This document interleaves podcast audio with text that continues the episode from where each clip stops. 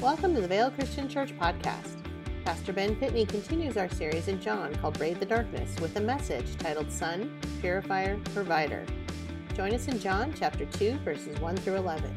At Vail Christian Church, we believe in training followers of Christ to worship, gather, give, and serve.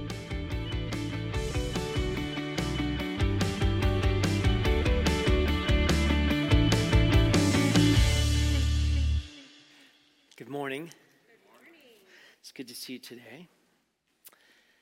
Hey, take your Bible and turn to John chapter 2. That's where we are today, in John chapter 2. I was talking with um, Beth and Eric Yotis. The Yotises have been missionaries with us. Um, we supported them from the beginning of uh, the launch of Vail Christian Church. And obviously, you've probably read a bunch in the news where uh, Ukraine is having all kinds of issues. So, Beth and Eric have been there for the majority of their career in ministry, training church planters and networking with church planters and leadership throughout Ukraine. I will not forget.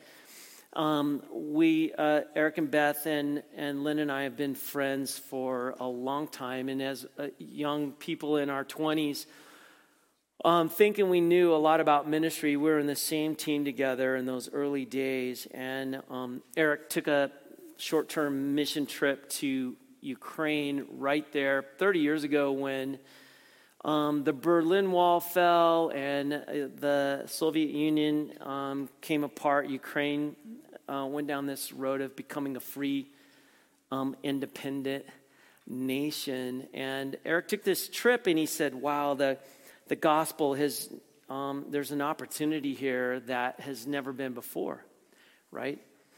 And so he said, um, Beth and I are going to go and we're going to learn the language and we're going to we're going to get in there and train some church planters while we can. We don't know how long this door, this window will be open.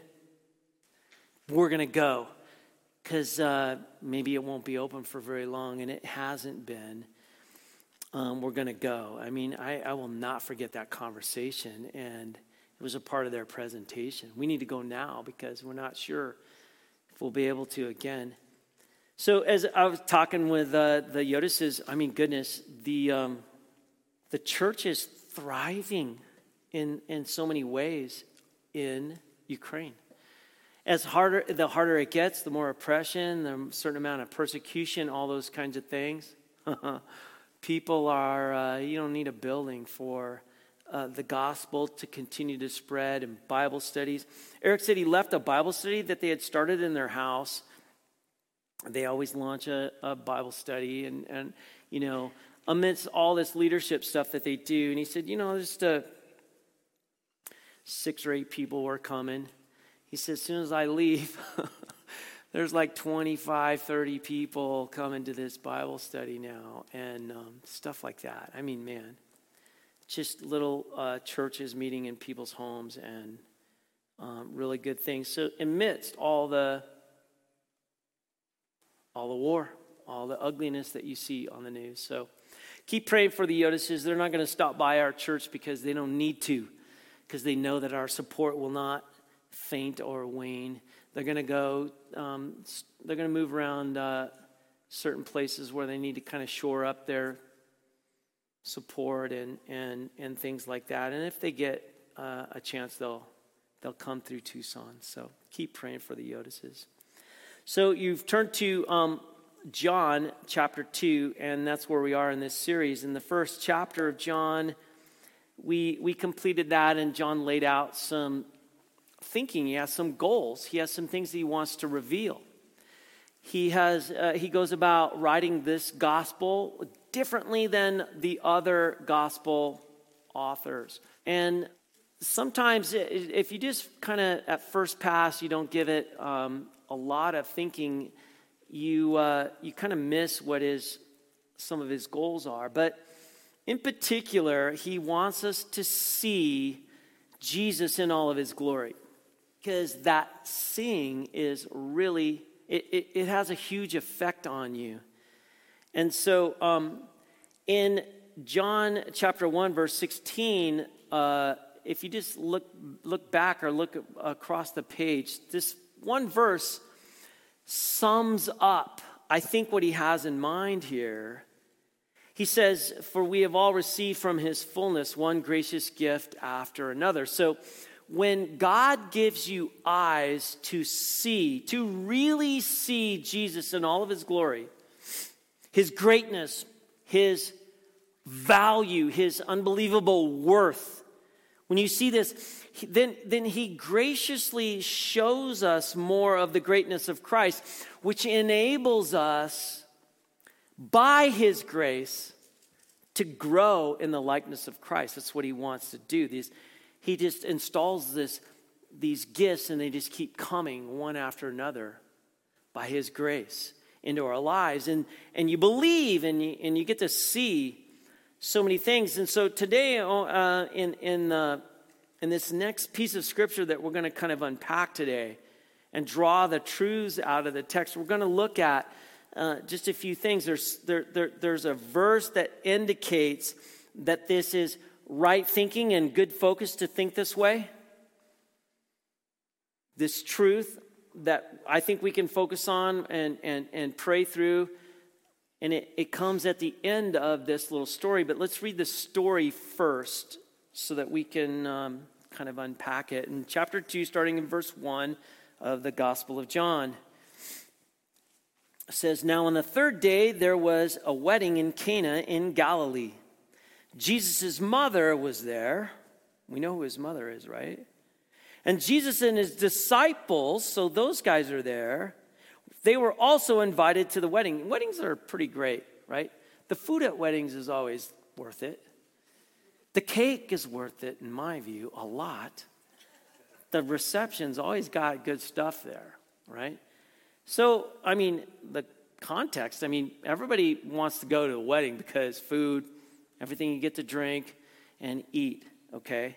So, so this is the, you know, everybody's there. It's kind of cool, right? So, in verse 3, when the wine ran out, Jesus' mother said to him, They have no wine left. Now, I've, I've experienced that kind of reaction before when something doesn't go like you want it. Verse 4 Jesus replied, Woman, why are you saying this to me? And I'm telling you, the tone was probably about like that. My time has not yet come. His mother told the servants, Whatever he tells you, do it. In verse 6, now there were six stone water jars there for Jewish ceremonial washing, each holding 20 or 30 gallons of water. Verse 7, Jesus told the servants, Fill the water jars with water. So they filled them up to the very top. Then he told them, Now draw some out and take it to the head steward. And they did. And when the head steward tasted the water that had been turned into wine, not knowing where it came from, here comes the commentary. Though the servants who had drawn the water knew, he called the bridegroom and he said to him, Everyone serves the good wine first, and, and, and, and then the cheaper wine when the guests are drunk. What's the matter with you, right?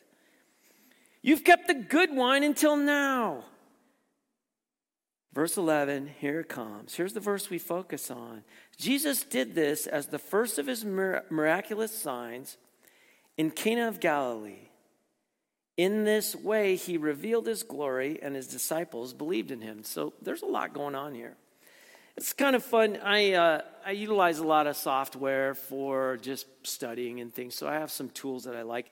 In particular, it, with the New English Translation with the Net Bible, if you uh, are if you go online and you utilize the Net Bible, there's always these uh, notes and things that you can uh, click on and get to, and it's translator notes. But then there's also some attachments a lot of times that are maps. So you can go right to the map where it would be con- um, in context the old, you know, what it was like then, the maps of Canaan uh, um, in Galilee. So I just clicked on it, just kind of looking around a little bit. I've been to Israel. It's pretty, pretty cool. In particular, this is uh, one of those sites, one of those spots where there's a church built on top of what would be the holy site, right? Of where he did this, changing the water into wine. But Google Maps is actually super accurate. And, and you can click right on it, and it'll actually, the, the place that, according to Google Maps, which I think is kind of interesting, it'll go right to the picture. I mean, right there, and then you can, you know, travel around like a 3D camera because it's all been like mapped. Where it really happened is like the back is it's an alley in a corner and there's telephone poles and lines and everything. It's just this back alley where like trash cans are and stuff like that. I just thought that was pretty interesting. Now, inside the church, they're like, no, here's where it actually is. And I don't know, maybe it is. But I like the way Google points it out. The places seems to be like, you know, like, like, the, like geography changes your theology. It seems like the place is interesting, but it's not actually about the place. it's about it's about something else, right? We've received from his fullness one gracious gift after another, John 1 16. That summarizes everything, all right? But verse 11, look at verse 11.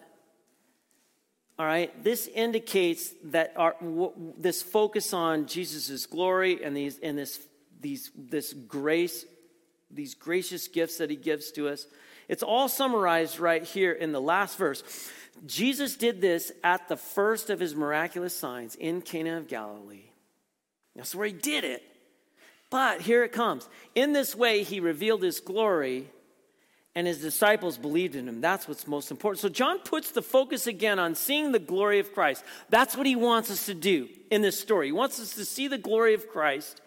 His disciples saw his glory, and they believed in him. That's what happened. Now, that's why John's writing this gospel. He wants us to believe, but, he, but you, you can't believe until you truly see Jesus how he is. He wants to reveal the glory of Christ to us, he wants us to receive the grace of believing. So it would be in line with John's intention if we ask now, now, what do we see revealed in Christ in this story of this wedding at Cana? What do we see? And I think there's a lot of things that you can see here. I'm just going to point out three of them, okay, that I think are pretty significant because Jesus is revealed in this story. Uh, uh, we're going to look at this place where I think he, he is actually absolutely an obedient son. He's a purifier and he's a providing bridegroom. The first one my, my first point is a, an obedient son. That's what I think is revealed. So, what I mean here is that Jesus' loyalty and, his, and obedience to his heavenly Father above is, is above being the son of an earthly mother. And it, it, it's hard to get to that. So, so, when I call him an obedient son, I mean the son of his heavenly father, not the son of his earthly mother. There's not any doubt that Jesus was obedient to his earthly mother, mother, but that's not the point here. And if you read through this too quickly, you, you miss it.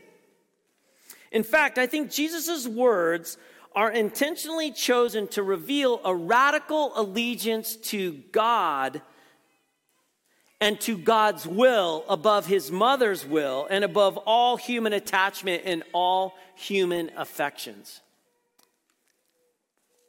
I actually really love the sound of baby crying like that. You do not have to worry about that with me. Lynn and I have been waiting a long time for baby to whine and scream and cry. I'm great with it.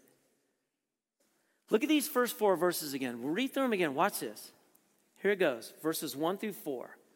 Now, on the third day, there was a wedding at Cana in Galilee. So we know where it's at.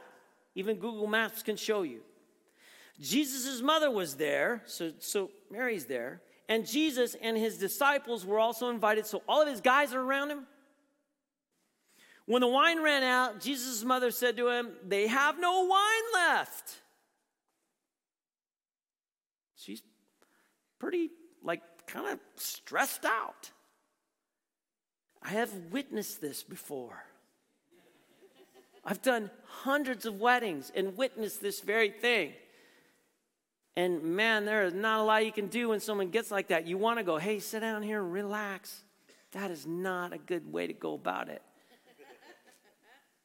Jesus replies, Woman, why are you saying this to me? He's really kind of perturbed. My time has not yet come. That's a surprising response. It is surprising. I think Jesus knew it would be surprising, and, he, and, and, and when he said it, and John knew it would be uh, surprising when he recorded it. They both know there's a reason here. I mean, they're both were there, they both saw this. There's nothing cultural that says that a man can't call his mother by the title mother. Mother, why are you saying this to me? But Jesus says, woman. His response it's not disrespectful, but it's abrupt, isn't it? It seems to me that the cultural correlation would be almost the same today. I was trying to find a correlation. What would you say today? How would you say it? It's, I, I think it would be the same thing. I'm telling you, if I said woman to my mom, she would go like this. and I feel like she'd be biting her bottom lip. And I'm fearful even right now because she's watching online. she does every week. She's probably sending comments right now. Her screen name is Ben's mother. now, listen. This is abrupt, right? This seems blunt, curt, not only because Jesus calls her a woman, but also because he says, Why are you saying this to me? That phrase right there, why are you saying this to me? If you put it in original language, you just search, you can do a search throughout the New Testament. New Testament, it's used five other times in the New Testament, and every time it's spoken, it's spoken by a demon to Jesus. Yeah.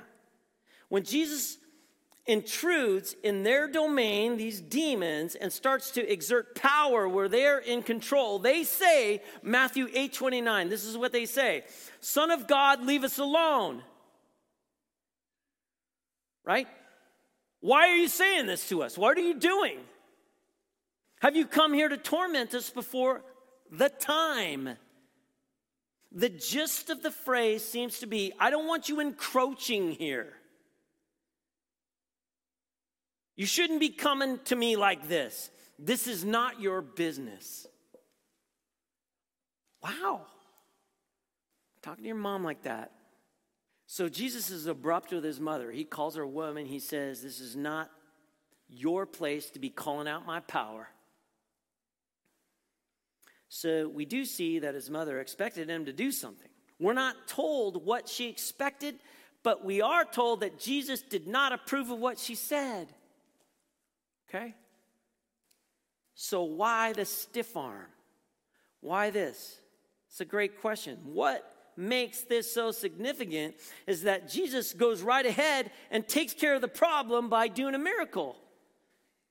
I don't know if you put that together. He could have said very gently, Yes, mother. I know, I'll take care of it. That's what he did, but that's not what he said, is it? That makes us ask why he spoke to her this way. If you're going to go ahead and do what your mother has in mind anyway, why don't you just simply agree with her and then do it? Why this terse, off putting words and statement? Why? I want to know. You do a little work, I think the answer is that Jesus felt it was important to make clear not only to his mother and his brothers and sisters and all the rest of us, his, in his guise he wanted to make something really clear that because of who he was, physical relationships on earth would not control him or obligate him. His mother and his family would have no special privilege, no special advantage in how his ministry would unfold and how his ministry would happen. And his mother and family would not have any special advantage to receive salvation. That's his point. This is because Jesus was securely connected, securely fast, fastened, if you want to say it that way, to his Father's will. His Father's will in heaven, and not to anyone on earth. There could be nothing competing to control his life. So John 8 28 says, I do nothing on my own initiative, but I speak just what the Father taught me. John 5 17, so he told them, My Father is working until now, and I too am working. For this reason, the Jewish leaders, you know, they're trying even harder to kill him because not only was he breaking the Sabbath, but he was also calling God his own Father, thus making himself equal with God. So Jesus answers them, Hey, I tell you the solemn truth, the Son of the Son can do nothing on his own initiative, but only what he sees the Father doing. For whatever the Father does, the Son does likewise. His miracles are not at his mother's disposal or anyone else's. He is in absolute submission to his heavenly Father. He and the Father are one, and they have one will. So he's not being disrespectful to his mom. Right. This is about followers, not family. Jesus had to work against the assumption of his day that his family had an inside influence and an inside blessing. Maybe you remember the time in Luke chapter 11. This is a great little scene here. Luke chapter 11, verse 27. As he said these things, a woman in the crowd spoke out to him. Watch this. Blessed is the womb that bore you and the breast that which you nursed. But he replies, Blessed rather are those who hear the word of God and obey it. Kind of like, nope, you're thinking wrong. In other words, people thought there would be a special spiritual advantage in being the mother of Jesus. But Jesus cut that assumption off just like that, and he focused attention not on physical relationships, but on a spiritual relationship. Or another time, the people called to him uh, while he was speaking in a house in Mark chapter 3.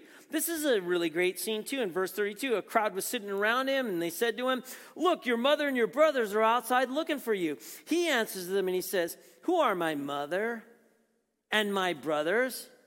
And look at those who are sitting around him in a circle. He said, Here are my mother and brothers and my brothers. For whoever does the will of God is my brother and sister and mother. In other words, followers, not family, have a saving relationship with Jesus. Faith, not family line. This is what we see in, in John chapter 2 and verse 4. They, they, they have no wine. Woman, what does this have to do with me? Your relationship with me as mother has no special weight here. You're a woman like every other woman. My Father in heaven, not any human being, determines what miracles I perform when I do them, by the way. And the pathway into my favor is faith, not family line. This is really good news for us, actually. Okay. Now, I'm not giving you permission to speak to your mom, all right? You need to, don't take this out of context. So I'm not doing this with my mom because I got no miracles, right? this is great news for us. It doesn't matter what family line you come from. Your parents may be the most ungodly people you know. That's not going to keep you from a relationship with Jesus. Faith, not family line, makes you Jesus' friend. So first, we see this unbelievable, amazing, obedient son. Now you know what is, who his obedience is to. And part of Jesus' glory is his radical freedom from family partiality and his radical allegiance to his Father, God the Father in heaven. John 1:14, right? We saw his glory, the glory. John's like, we saw his glory. The glory of the one and only, full of grace and truth, who came from the Father. Uh, my second point, I'm just titling it the, the purifier. That's who he is, the purifier. And there's a reason Jesus chooses um, to use water jars that were for Jewish ceremonial washing. um, not for drinking, when he performs his miracle and turns the water into wine. He wants to point to his own death as the purification for sin that would make obsolete and replace the Jewish purification ritual. So, it, my, my first point here, just say A, right? My time has not yet come. So Jesus says to his mother at the end of verse 4, My time has not yet come. What is his time? What is his time? His time is the time of his death when he will die for sinners, purifying them from their sins. John 7 30. This is, uh, you can find this verse few pages over. And it says, Then they tried to seize Jesus, but no one laid a hand on him. Why? Because his time had not yet come. John 8 20. No one seized him because his time had not yet come. John 12 27. Now my soul is greatly distressed, Jesus says. And what should I say? Father, deliver me from this hour or this time? No, but for this very reason I have come to this hour, this time. John 12, 23. Just above that, the time has come for the Son of Man to be glorified. I tell you the solemn truth unless a kernel of wheat falls into the ground and dies, it remains by itself, but if it dies, it produces much grain. Jesus' time was the time of his death when the Lamb of God would take away the sins of the world. That's his time. This is the washing away of our sin or purification. Or what John says in 1 John 1 7, in that great intimate letter, he says, The blood of Jesus, his son, God's son, cleanses us from all sin. It washes and purifies us from all sin. So, Jesus is this unbelievable purifier, right? And, and, and B, Jesus goes ahead and does the miracle. Now, watch this. Even though he, Jesus rebuffs his mother, request, uh, her request by saying, My time is not yet come, he goes ahead and he does the miracle. You see that? So, what Jesus is doing is saying, No, this unbelievable time of my death. It's not yet here, but I'll give you a sign of my death. I'll give you an acted out parable of my death and what it will mean. That leads us to see the jars for ceremonial washing. Why those jars? So Jesus tells the servants to fill the Jewish ceremonial washing jars with water. Fill them up. These are not used for drinking. Remember, it's all pointed out. They're used for bathing, they're used for purifying. So Jesus wants to say that this is what my time would be like. I'll take the Jewish washing rituals of Israel, I'm going to replace them with a new way of washing with my blood. And keep in mind that in John 6:55 Jesus says this, "For my flesh is true f- food and my blood is true true drink." And so Jesus' blood, the washing, wine, it's all connected, right? If you go back up to verse 53 in John 6, I tell you the solemn truth unless you eat the flesh of the Son of Man and drink his blood, you have no life in yourself. So, the second way that Jesus in this story, or that we see Jesus in this story, is by giving a sign, an acted out parable, if you will, of how his own death, his own blood, his time be the final way to wash away our sins. There's no ceremonial ritual of washing anymore for cleansing. There's one way to be clean before God John says it plainly in the last book of the Bible, Revelation chapter 7, verse 14. He says it plain. He writes these, these things. He says, They have washed their robes and made them white in the blood of the Lamb. See, this glory that, that John is all about us seeing is that Jesus alone, once and for all, washes away our sin with his blood. You can't turn to ceremonial rituals anymore. You don't turn there. You turn to Jesus, Jesus the purifier. Oh, it's rich, isn't it? There's one last thing, I, uh, way of, I think, seeing Jesus in this great story. I'm just saying it's uh, a providing bridegroom. And this can be confused a little bit too. In John chapter 3, starting in verse 29, John the Baptist speaks one last time about the, the supremacy of Jesus. And he says in verse 29, he says, The one who has the bride is the bridegroom. The friend of the bridegroom who stands by and listens for him rejoices greatly when he hears the bridegroom's voice. This then is my joy, and it is complete. He must become more important while I become less important. So, the last thing John, remember, there's John, the gospel author, John the baptizer. The last thing John the baptizer says about Jesus, in, or John says about Jesus in this gospel, is that he's the bridegroom who has the bride. So the church, the bride, the bridegroom, these are all, um, this is all language, right? That we become familiar with in this gospel. The bridegroom who has the bride, his growing church, his growing bunch of disciples. And so at the at the first miracle, Jesus um, what Jesus does is um, complete what the bridegroom at the wedding could not do. Now, um, let's just call this the perfect groom because we all know that grooms are not perfect, all right? In verses 9 and 10, it shows that the groom is, is, is actually responsible for the wine at his wedding, which means it was his fault at the wedding that they run out of wine. There's multiple things that happened at Lennon and my our wedding, and that I I was responsible for that didn't go the way it should. I only had a couple of jobs.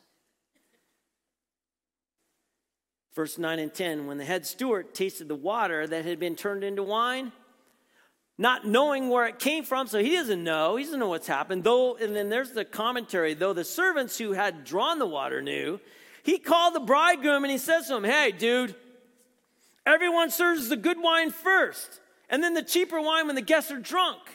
You kept the good wine until now. What's the matter with you? He's all tight, right? And of course, the point is no, he didn't. No, he didn't. He let the wine run out. He let it run out. That's the way it is with grooms.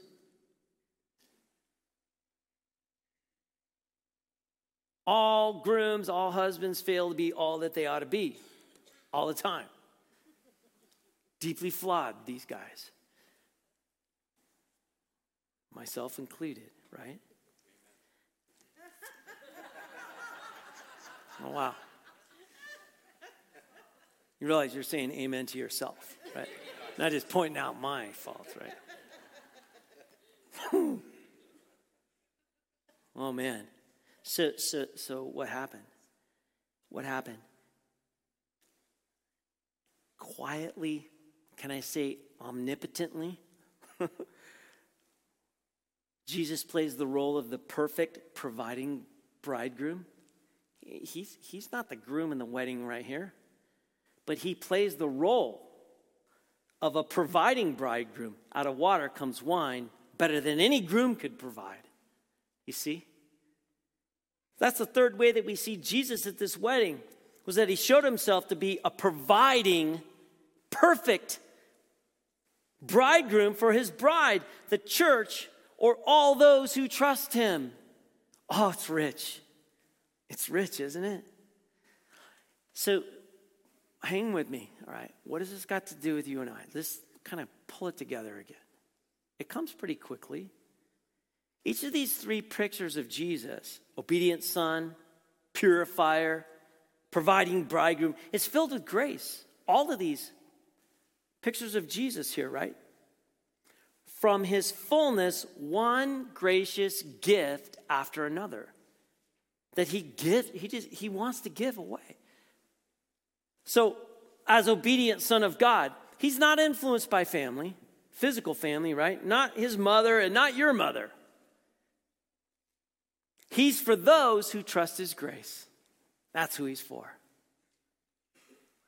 As purifier, he's not moved by religious ceremony and ritual. Man, we love ceremony and ritual. Um, I don't care what anybody says, we love it. He replaces all the Old Testament rituals once and for all with his own blood. There's one way to be pure before God, the hardest way for Jesus, but it's the easiest way for you and I. Wash your robes in the blood of the Lamb, come to him, live by trusting him.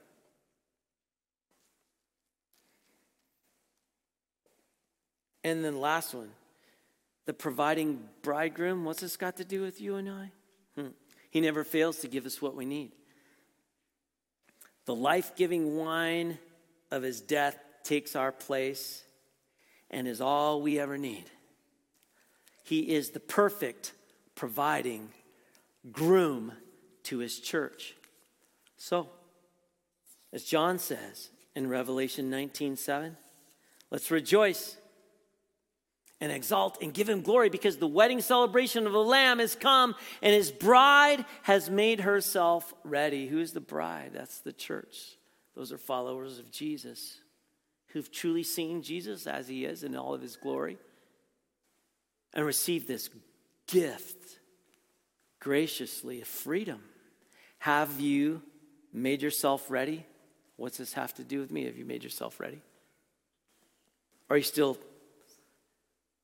messing around with rituals and ceremonies and all that kind of stuff. There's something so real about trusting Jesus. But we it's like we want to do all the all these other things. Have you made yourself ready?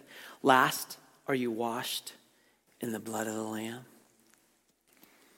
That's where you got to start if you're going to make yourself ready You have to be washed in the blood of the Lamb. Isn't this an unbelievable story? Isn't this the sweetest story? Right at the beginning of his ministry, the first thing that really happens. oh, it's good. Father in heaven, thank you. These are, this is, this is truly great. We want to see your obedient son, purifier, provider. We want to see him. We want all the effects and the gifts as a result of seeing Him. So help us, Lord God. Give us eyes to really see your Son Jesus in all of His greatness and His worth and His value. Show us more of His greatness, Lord God, enabling us by grace to grow in the likeness of Christ. We pray this in Jesus' name. Amen.